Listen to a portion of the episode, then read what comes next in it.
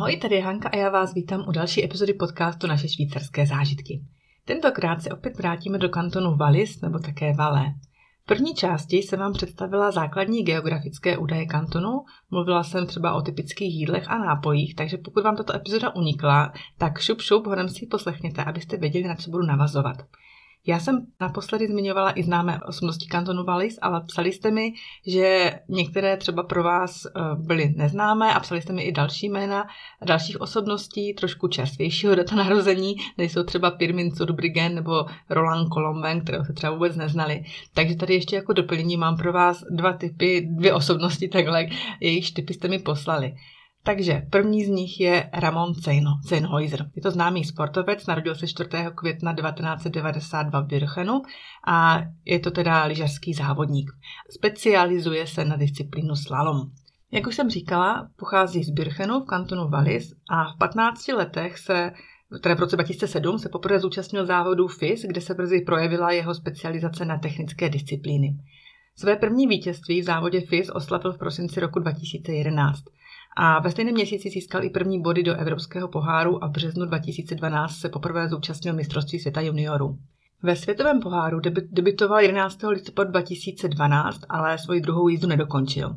Potom první body ve světovém poháru získal až 13. ledna 2013 v Königsbergu v Adelbodenu, což je mimochodem naše oblíbené místo na lyžování, já už jsem o něm myslím jednou v podcastu říkala.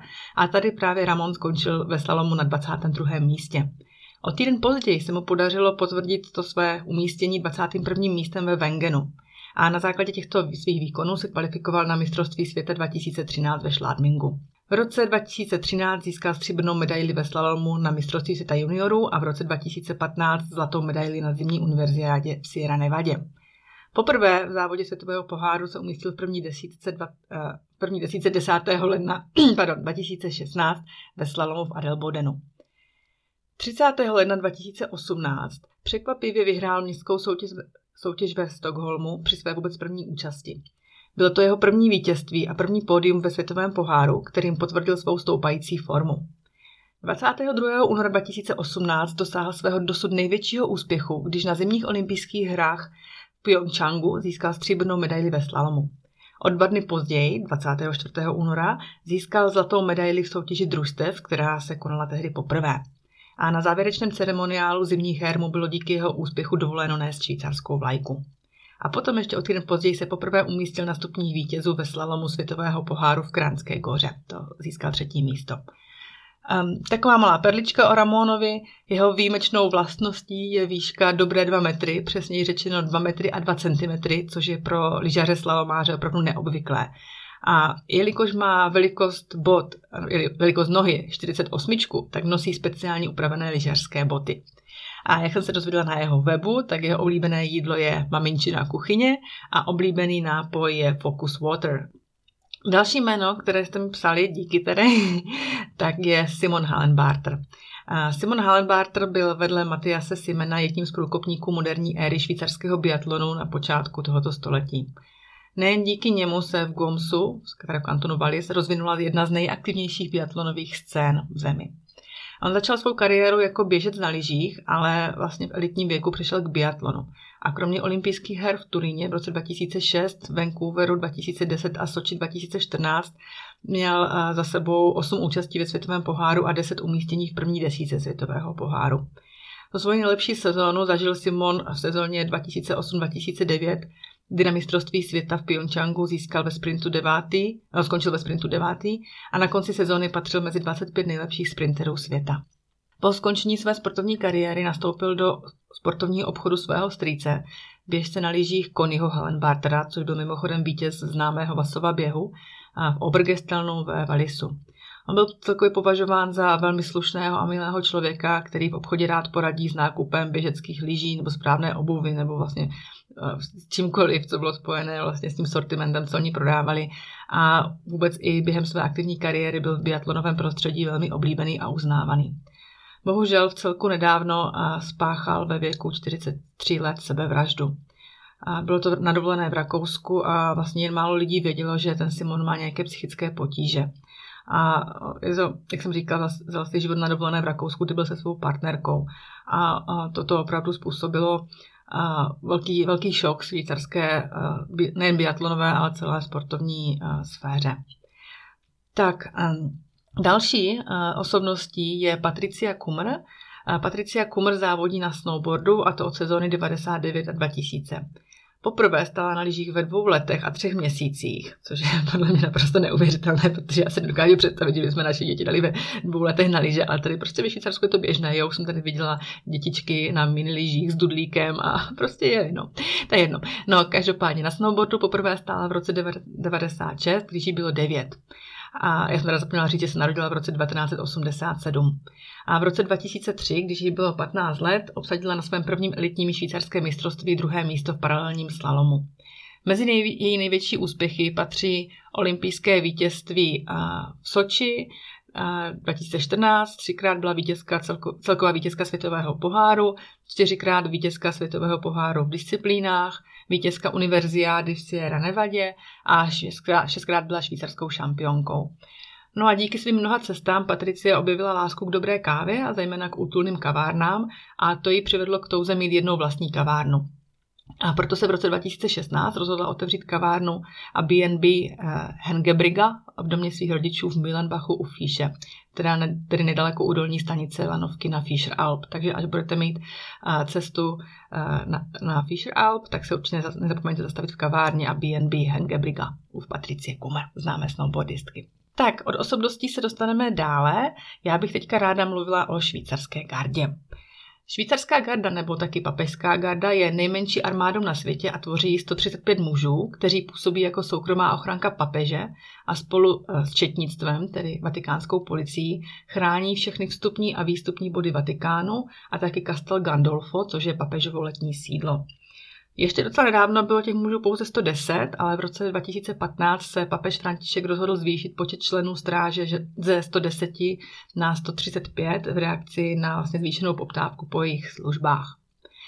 Řád původně vznikl jako prosté spojenectví mezi Švýcary a papežem Sixtem IV.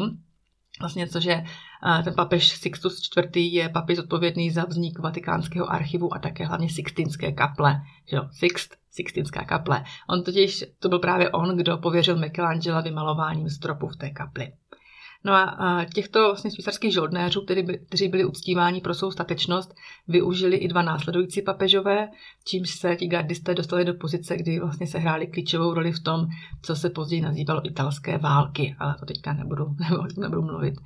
Potom dne 22. ledna 1506 byl řád v dnešní podobě oficiálně založen papežem Juliem II., což byl synovec toho Sixta IV. A i když eh, v průběhu let zažil ten řád zestupy a pády, tak byl tak několikrát zrušen, několikrát založen, tak eh, jeho pestré uniformy jsou dnes trvalou součástí vatikánského městského státu. No a vlastně jako máte, má tedy jako švýcarská garda souvislost s kantonem Wallis. Od roku 1825 pochází totiž většina švýcarských gardistů právě z kantonu Wallis. A to z obce Naters, což je největší obce v Horním Valisu s 10 tisíci obyvateli. No a právě z tohoto města v minulosti směřovalo nejvíce rekrutů do Vatikánu do té vyhlasné papežské gardy. A ta vojenská garda tu vznikla už před pětisty lety a zdejší obyvatelé vlastně neměli jako jinou volbu, než se dát najmout jako žoldáci kdekoliv ve světě a to z relativně prostého důvodu, protože tady prostě nebyla práce. No a požadavky kladené na gardisty jsou v podstatě stejné jako před pětisty lety. Gardisté musí mít švýcarské občanství, katolické vyznání a bezúhonou pověst, musí být vysocí nejméně 174 cm, musí být svobodní ve věku 19 až 30 let, mít alespoň středoškolské vzdělání a musí také absolvovat povinnou vojenskou službu. Mohou se oženit, pokud jsou starší 25 let, odsloužili v gardě minimálně 3 roky, upsali se na další 3 roky služby a mají hodnost nejméně desátníka. Ženatí mají ve Vatikánu pro své rodiny zajištěno ubytování, důstojníci a podůstojníci pak doprovázejí papeže i na jeho zahraničních cestách. Ti gardisté potom podepisují smlouvu minimálně na dva roky s možným prodloužením a v gardě se vojenské rozkazy vydávají v Němčině, i když teda uh, už ne, neplatí to, že, můžou, ne, že musí být, nebo že jsou pouze z kantonu Wallis, ale například se objevili ve sboru vlastně i gardisté hovořící retorománsky a ti taky už můžou ve svém jazyce skládat přísahu. A zatímco měla švýcarská garda dříve většinou ceremoniální funkce s úkolem střežit papeže a kardinály, po atentátu na papeže Jana Pavla II. v roce 1981 se výcvik gardistů přesunul více do role ochránců, takový jakože bodyguardi, a rozšířil se o boj s malými zbraněmi a boj bez zbraní. Jak už jsem říkala, Garda hlídá vchody do Vatikánu, má na starosti strážní službu a ochranu lidí, ale má i úkoly při audiencích a přijímání hostů. Častokrát se nadsázkou říká, že by Garda se svým výcvikem a výzbrojí mohla hlídat i amerického prezidenta, tak dobře jsou vycvičení. Přísaha nových rekrutů se každoročně koná 6. května, což se shoduje s výročím vyplnění Říma v roce 1527, kdy 147 švýcarských gardistů přišlo o život při ochraně papeže Klementa VII. Oficiální kompletní uniforma je v modré, červené, oranžovo-žluté barvě a má výrazně renesanční vzhled. Ale tu uniformu navrhl až v roce 1914 velitel gardy Gilles Repon, inspirovaný Rafaelovými freskami, takže vlastně není pravda, že by to byl sám Rafael, který tu uniformu navrhl. V roce 2006 u příležitosti 500 let trvání švýcarské vatikánské gardy bylo právě v tom městečku Naters eh, po osmi letech příprav slavnostně otevřeno muzeum zasvěcené historii i současnosti švýcarské gardy. Muzeum je umístěné v bývalé vojenské pevnosti vyhloubené ve skalním masivu. Takže pokud budete mít do Naters cestu, tak se rozhodně v tomto muzeu nezapomeňte zastavit. No a v roce 2020 se federální rada rozhodla přispět 5 miliony švýcarských franků na probíhající projekt rekonstrukce kasáren švýcarské gardy, kde budou moci bydlet i rodiny gardistů. Takže to bylo vše ke švýcarské gardě. Pojďme se podívat na známá místa kantonu Wallis. Asi nejznámějším ikonickým místem je Matterhorn. A vlastně Matterhorn a Švýcarsko jsou spolu neodmyslitelně spjaty. Já nevím, když někdo vám řekne Švýcarsko, tak já si myslím, že všem teda naskočí jako první právě Matterhorn a jeho ikonický trojuhelníkový tvar. A Matterhorn je údajně nejfotografovanější horou na světě. První výstup na Matterhorn se uskutečnil v roce 1865 a bohužel při něm přišli o život čtyři ze sedmi horolezců, ale tento prvovýstup navždy změnil do té doby izolovanou oblast okolí Cermatu. Matterhorn se stal světoznámým a ambiciozní horolezci usilovali o jeho zdolání, ale eh, doteďka je Matterhorn prostě horou, na kterou je velmi obtížné vystoupit. No a co se vlastně tehdy stalo? Jak už jsem říkala, ten první výstup se uskutečnil v roce 1865, konkrétně tedy 14. července se horolezecká výprava ve složení Edward Wimper, Lord Francis Douglas, Charles Hudson, Douglas Hadow, Michael Krotz a dva cermačtí průvodci Peter Taugwalder a jeho stejnomený syn. No a při, sto, eh, při sestupu dolů severní stěnou Douglas Hadow uklouzl a strhl sebou další tři. Francise Douglase, Charlesa Hudsona a Michaela Kroce.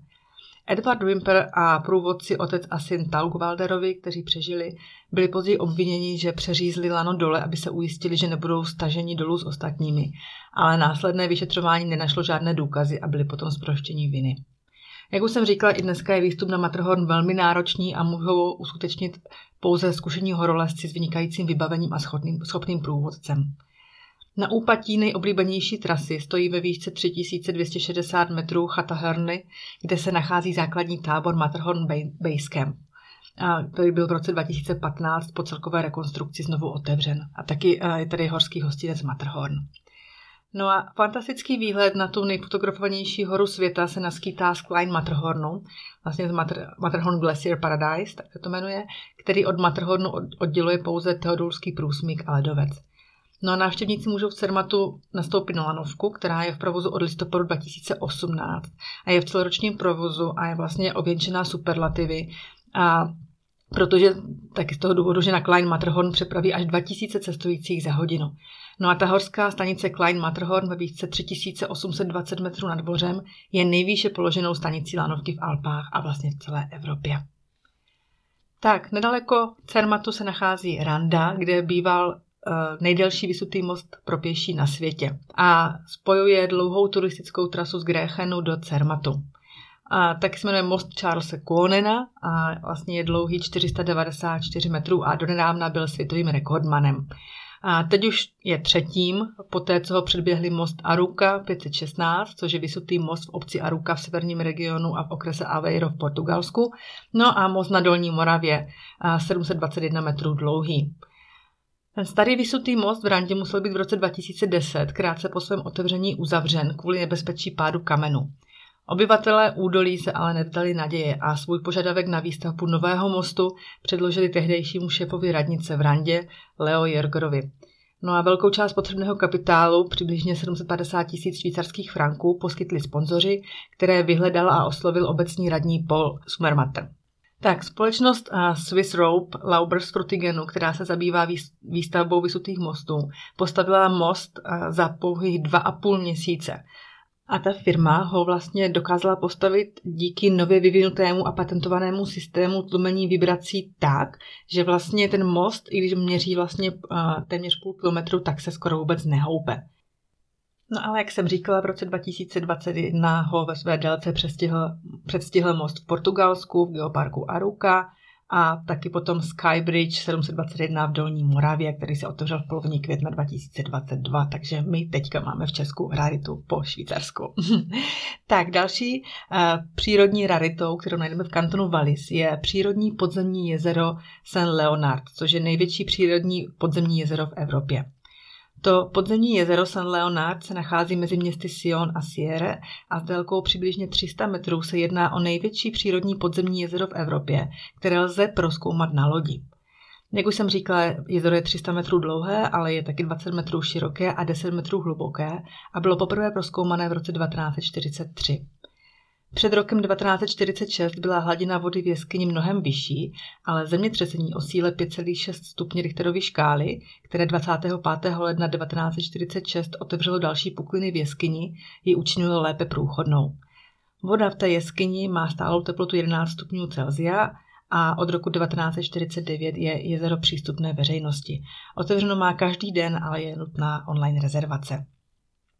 Tak, teď se zase podíváme pro změnu do výšek, a to konkrétně do velkého svatobernardského průsmyku, nebo taky Col de Grand Saint-Bernard, což je třetí nejvýše položený silniční průsmyk ve Švýcarsku s nadmořskou výškou 2469 metrů. Ten průsmyk spojuje Martini v kantonu Valle ve Švýcarsku s Aostou v regionu uh, Aosta v Itálii. No a je to na druhou stranu nejníže položený průsmyk ležící na hřebení mezi dvěma nejvyššími horami Alp, Mont Blancem a Monterosou. Je jedním z nejstarších průsmyků západními Alpami a byl využíván již v době bronzové a dochovali se na něm stopy po římské cestě. V roce 1800 využila průsmyk Napoleonova armáda ke vstupu do Itálie. Hospic pro pocestné založil v roce 1049 svatý Bernard z Mentonu, po něm byl v 16. století pomenován i průsmyk. No ale nebyl to první hospic v průsmyku. Stavby zde stály pravděpodobně již od dob římské mansiony, ale oblast nebyla bezpečná a ty uh, hospice byly mnohokrát zničeny. Vlastně uh, první starostí toho zakladatele současného kláštera bylo vyčistit oblast od banditů a udržet průsmyk bezpečný pro pocestné a potom se taky přirozeně vyvíjela role záchranářů. Hospic se později proslavil používáním bernardínských psů při záchranných akcích. V roce 1923 papež Pius XI. potvrdil eh, Bernardína jako Bernarda, Ježíš Maria, co já tady kecám, Bernarda, svatého Bernarda jako patrona Alp. Eh, ten hospic leží na nejvyšším bodě silnice, ale dnes je vlastně eh, moderní silnice, nová moderní silnice pro tu průjezdní dopravu vedena kolem vnější strany klášterních budov, aby byla umožněna určitá neporušenost toho areálu. No a nad pevněnou cestou je stále vidět stará cesta. Ehm, teď se trošku vrátím zpátky k tomu eh, vyvíjení role záchranářů, vlastně k Bernardínům, že už jsem tady zmínila, jsem tady z Bernarda udělala Bernardína, no dobře. Tak jo, Bernardíni byli vyšlechtění a byli jako dostatečně velcí, aby mohli překonávat hluboký sníh a hledat ztracené osoby podle pachu. Prvním důkazem, že se psi v klášteře používali, jsou dva obrazy Salvátora Rossi z roku 1690. Často se říká, že nosili na krku malé sudy z brandy, i když je to prostě jenom legenda, ale bylo tak proto, že lidi věřili, že alkohol, no tento alkohol má léčivé účinky. No, ale vlastně díky novému a modernímu tunelu a těm moderním technologiím jsou dneska záchranné práce v průsmyku většinou už jako zbytečné a psy byly v roce 2004 kvůli vysokým nákladům na údržbu nabídnutí k prodeji a okamžitě odkoupili dvě nadace, které byly za tímto účelem zřízeny. Takže na úpatí toho bájného průsmyku v Martini v bývalé zbrojnici vedle římského amfiteátru a kulturního domu se nachází muzeum Berryland, věnované právě Bernardinům, které vytvořila nadace Bernarda a Caroline de Watteville a které přibližuje návštěvníkům vlastně svět těchto legendárních Bernardínů z průsmyku Grand Saint Bernard. No a jak už jsem říkala, vlastně tady byly jednodušší a nové, modernější trasy, zejména tunel Grand Saint Bernard, který byl otevřený v roce 1964, tak vlastně díky tomu má ten horský průsmyk dneska už jenom především takovou jako historickou a rekreační hodnotu. Tak a popojedeme dál, ale v Alpách ještě zůstaneme, protože se podíváme na nejvyšší švýcarskou horu, která se nachází vlastně v kantonu Wallis a to je Dufuršpice. Dufuršpice je teda nejvyšší vrchol švýcarských Alp a je se svými 4634 metry nejvyšší horou Švýcarska a druhým nejvyšším vrcholem Alp po Mont Blancu. Eh, Mont Blanc měří 4810 metrů. Jeho vrchol leží v masivu Monte Rosa, který má asi 10 čtyřtisícových vrcholů podle toho, jak se počítají. A nejvyšší z nich je právě Dufour špice. Ale jeho soupeřem je Dom, nejvyšší hora ležící celá na švýcarském území a ten dom má 4545 metrů. A, a ačkoliv je teda Dufour špice o 89 metrů vyšší než dom, tak stále mu konkuruje. No a je to proto, že dom teda leží celý ve Švýcarsku, zatímco masiv Monte Rosa, k němuž Dufour špice patří, je z velké části na italské straně. No ale právě ten vrchol jako takový, ta špička se nachází ve Švýcarsku, tak je teda on brán jako za nejvyšší horou Švýcarska. No a teda jako není to Matterhorn, no všichni, no já si myslím, že z lidí věří, že nejvyšší horou eh, Švýcarska je právě ikonický Matterhorn, ale ne, je to, je to Dufour špice. No a mimochodem eh, vlastně i ten samotný masiv Monte Rosa je nejmohutnějším horským masivem v Alpách a svou celkovou hmotností předčí právě i ten zmíněný Mont Blanc. První výstup se uskutečnil 1. srpna 1855, tedy 10 let před výstupem na Matterhorn, kdy na ní vystoupilo družstvo pod vedením Charlesa Hudsona. A to právě ten Hudson byl následně členem týmu, který v roce 1865 dokončil prvovýstup na Matterhorn a jedním ze čtyř horolezců, kteří se při sestupu zabili, jak jsem už o tom mluvila. No a právě na Dufour špice toho Hudsona doprovázeli John uh, Birkbeck, uh, bratři Christopher Smith a James Smith, Edward Stevenson, Ulrich Lauener, Johannes uh, Maria Zumtaugwald, Mateus Zumtaugwald, jsou jména. No a vlastně ten prvovýstup na špice také znamenal začátek zlatého věku alpinismu. No a od té doby, protože od té doby se na hory nelezlo už jen z vědecké zvědavosti, ale právě ze sportovních ambicí a čisté lásky k horám. No a horolezectví se stalo cílem samo o sobě. Lidé se vydávali na vrcholy, aby se na ně dostali a ne, aby tam prováděli výzkum nebo měření. V roce 2005 se slavilo 150. výročí prvního výstupu a spolkový rada Josef Dajs spolu s horskými vůdci z Cermatu, kteří byli potomky prvních dobyvatelů hory, vystoupili během sedmihodinové túry ze staré chaty Monterosa na vrchol. A tam se setkal s italským minister, minister, ministrem zemědělství Giovannim Alemanem. Až do 40. let 20. století se vrchol běžně nazýval také Gognerhorn nebo Höchste Špice – ale díky úspěchům generála Dufura v oblasti kartografie rozhodla spolková rada v roce 1863 na žádost předních horolezců a členů švýcarského alpského klubu o přejmenování hory na Dufuršpice. A ještě se vrátím krátce k tomu generálu Dufurovi, tak jedním z jeho největších úspěchů a zdaleka ne jediným byla Dufurova mapa. A ta byla vytvořena v roce 1845 až 1865 a získala celosvětové uznání a nejvyšší ocenění na světové výstavě v Paříži v roce 1855. Dufour se proslavil během občanské války v Sonderbundu v roce 1847, což byla poslední válka vedená na švýcarském území, která trvala pouhý 27 dní. A vlastně tím no takhle, při téhle válce byly dodržovány humanitární zásady a potom Dufour byl spoluzakladatelem Mezinárodního výboru, červené, Mezinárodního výboru Červeného kříže. No a fun fact takový, v roce 2013 natáhl švýcarský extrémní horolezec Stefan Sigrist slackline přímo pod vrcholem Dufour špice a balancoval na vzdálenosti 20 metrů v závaratné výšce 4620 metrů. Teď se dostaneme k dalšímu zajímavému místu, což jsou zemní pyramidy v Osaň. Je to jedno z nejneobvyklejších míst ve Švýcarsku a je taková kuriozita nebo rarita a patří to mezi jedno z nejlepších nebo nejfotografovanějších, nejinstagramovějších míst eh, v kantonu Wallis. Tady eh, to Olsheim leží v údolí Val d'Erens, eh, v bočním údolí Rony, nedaleko největší přehrady světa Grand Distance, o které budu ještě mluvit.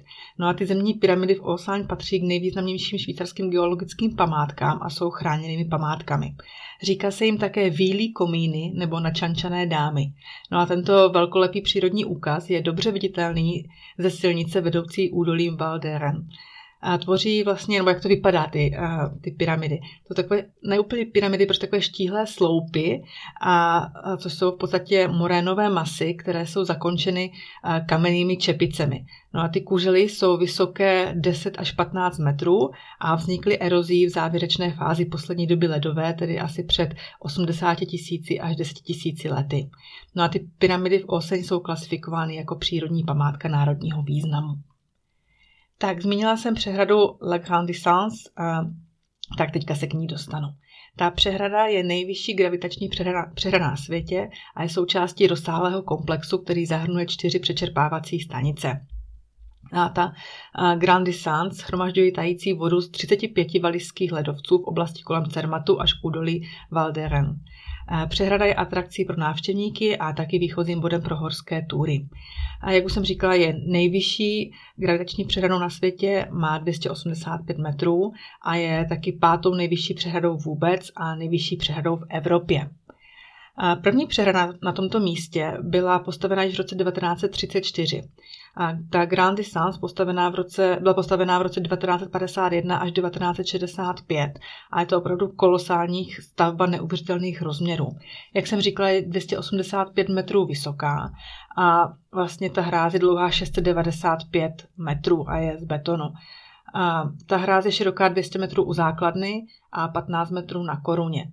A konstrukce hráze obsahuje přibližně 6 milionů metrů čtverečních betonu a ta velká nádrž pojme 400 milionů metrů krychlových vody, vody, která je do jezera odváděna 100 km tunelů. A je součástí komplexu Coloson Distance a vlastně jejím hlavním účelem je výroba elektrické energie z vodních elektráren, pohání čtyři elektrárny o celkovém instalovaném výkonu 2069 MW, které ročně vyrobí přibližně 2000 GWh, což stačí k napájení 400 000 švýcarských domácností.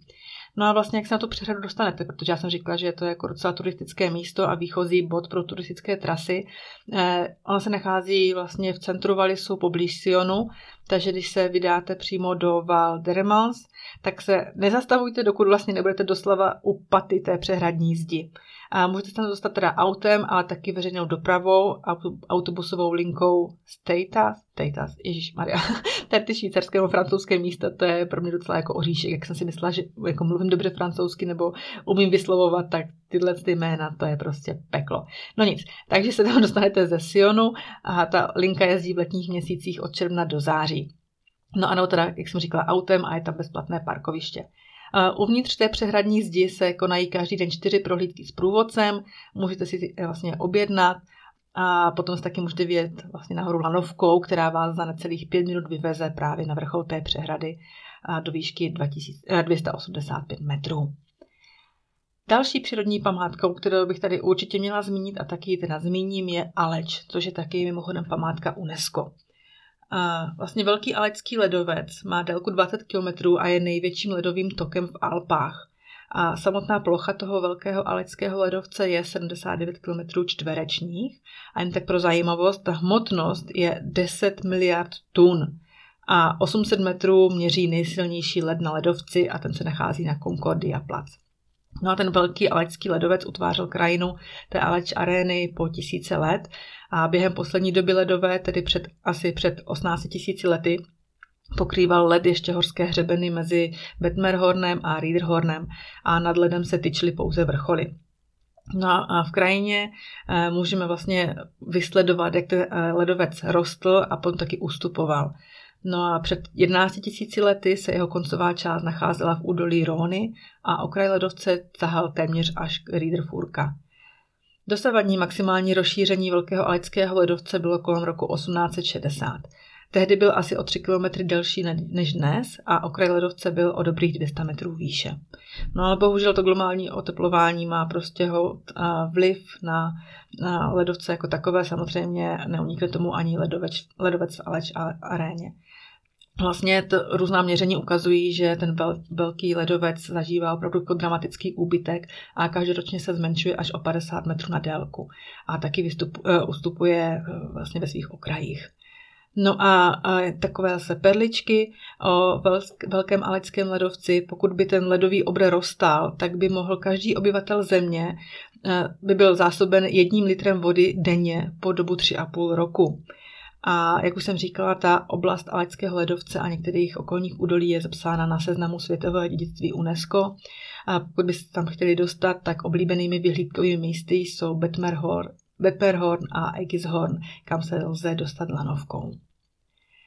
Poslední takový tip na zajímavé místo jsem dostala od Tomáše, děkuji, a je to CERM, vlastně to Centre d'Exposition et Réunion de Martigny, doufám, že čekám správně, a je to vlastně první výstavní centrum ve Valisu.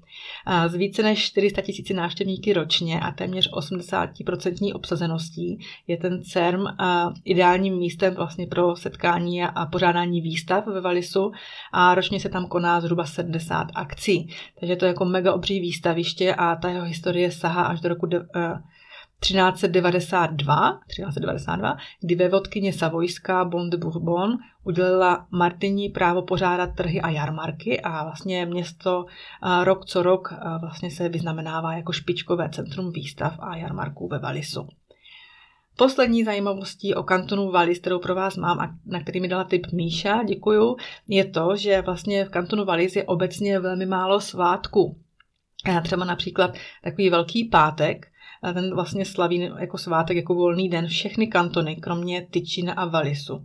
To platí i pro velikonoční pondělí, vlastně volno mají všechny kantony, kromě Valisu, což je jako uh, úplně zarážející, když jsem vlastně v první části toho podcastu mluvila o tom, že je to převážně katolický kanton a třeba navíc právě odtud se verbovala švýcarská garda a odtud katolíci mířili do Vatikánu a na prostě velikonoční pondělí neslaví. No, na druhou stranu se zase slaví slavnost božího těla 60 dní po velikonocích a nadbevzetí Pany Marie 15. srpna. A například také svatodušní svátky, tady zvané jako Pfingsten, jsou, se opět slaví v celém Švýcarsku, kromě Valisu. A například o Vánocích vůbec není volno, není svátek 26. prosince na Štěpána. Takže to jsou takové perličky na závěr o kantonu Valis. Já jsem uh, ráda, že jsem vám o něm mohla uh, něco povyprávět.